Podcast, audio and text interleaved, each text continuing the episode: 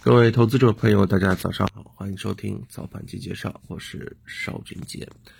老规矩啊，先来回顾一下昨天市场的一个盘面。那昨天呢，呃，整体的一个市场呢，还是呈现相对的弱势啊。不过个股方面还行啊，收涨个股是两千一百七十九只，收跌个股是两千三百零一只啊，几乎持平。那么板块方面呢？啊，新冠药、旅游、婴童板块是涨幅居前的啊，证券、银行、地产、数字货币啊，这些是跌幅居前。那么，首先第一个啊，从整体的一个市场的一个情况上面来看，嗯，创业板指啊，以收跌百分之啊零点五二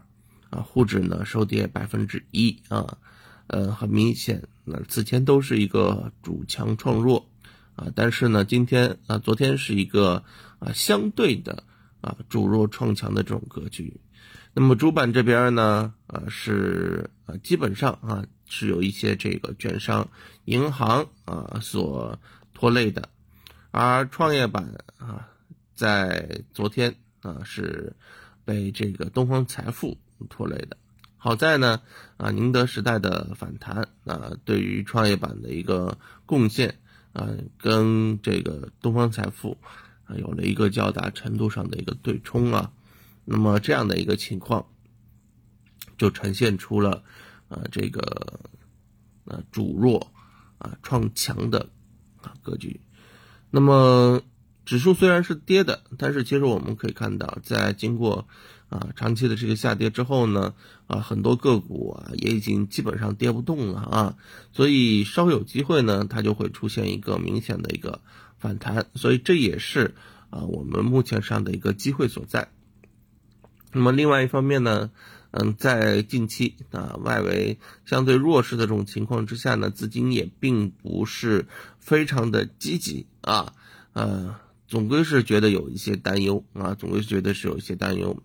但是其实呢，呃，其实国内的这个机构啊，近期也是发了很多的这个啊观点啊和研报啊，认为当前啊相对的一些成长股调整的幅度已经可能较大，但是短期正面催化剂是比较缺乏的，所以呢，投资者的风险偏好啊调整可能需要时间。那么另外一方面呢，嗯，从确定性的角度上面来讲。啊，中国稳增长呢，还是在继续发力，市场关注点可能会继续在稳增长的相关领域当中啊。那么还有一个就是，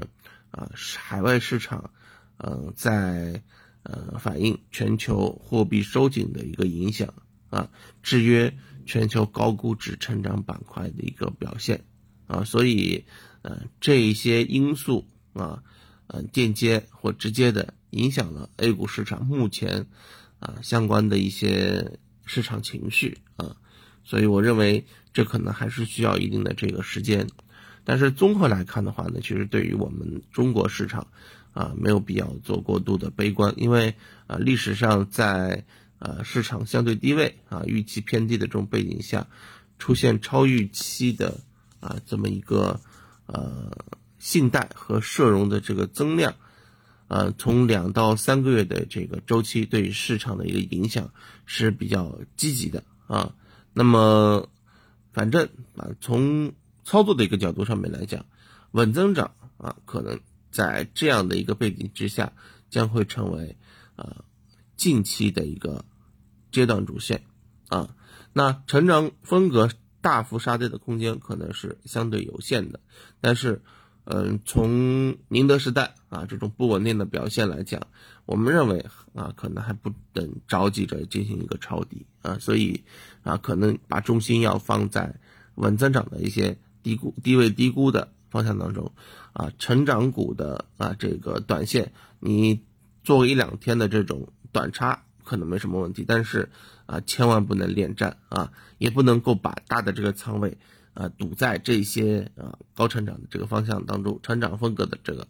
啊个股当中啊，可能啊不是非常好的一个选择，好吧？这是盘面当中。那么今天整体的一个呃市场的一个走势呢，我认为啊可能跟昨天啊有点相近啊。如果银行啊券商这边不拖累指数，那么上证指数可能呈现一个震荡的格局。那么创业板这边呢，主要是看啊，这个券商啊，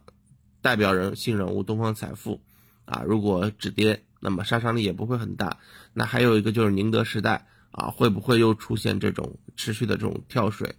啊？创业板的一个走势，近期一直跟一些这个当中的大成分股。啊，表现的是比较贴近的啊，所以在这个时候，我们一定要啊注意观察这些品种啊对于啊板块的一个影响啊，并且在这些品种的带动之下，对于同板块其他个股的一个啊影响，好吧？那么今天那我认为还是一个震荡。震荡的这种格局啊，估计会有一些反弹，但是可能也是一种局部性的这个机会啊。大家在市场当中要好好的啊，控制好自己的一个仓位啊，不要啊这个盲目的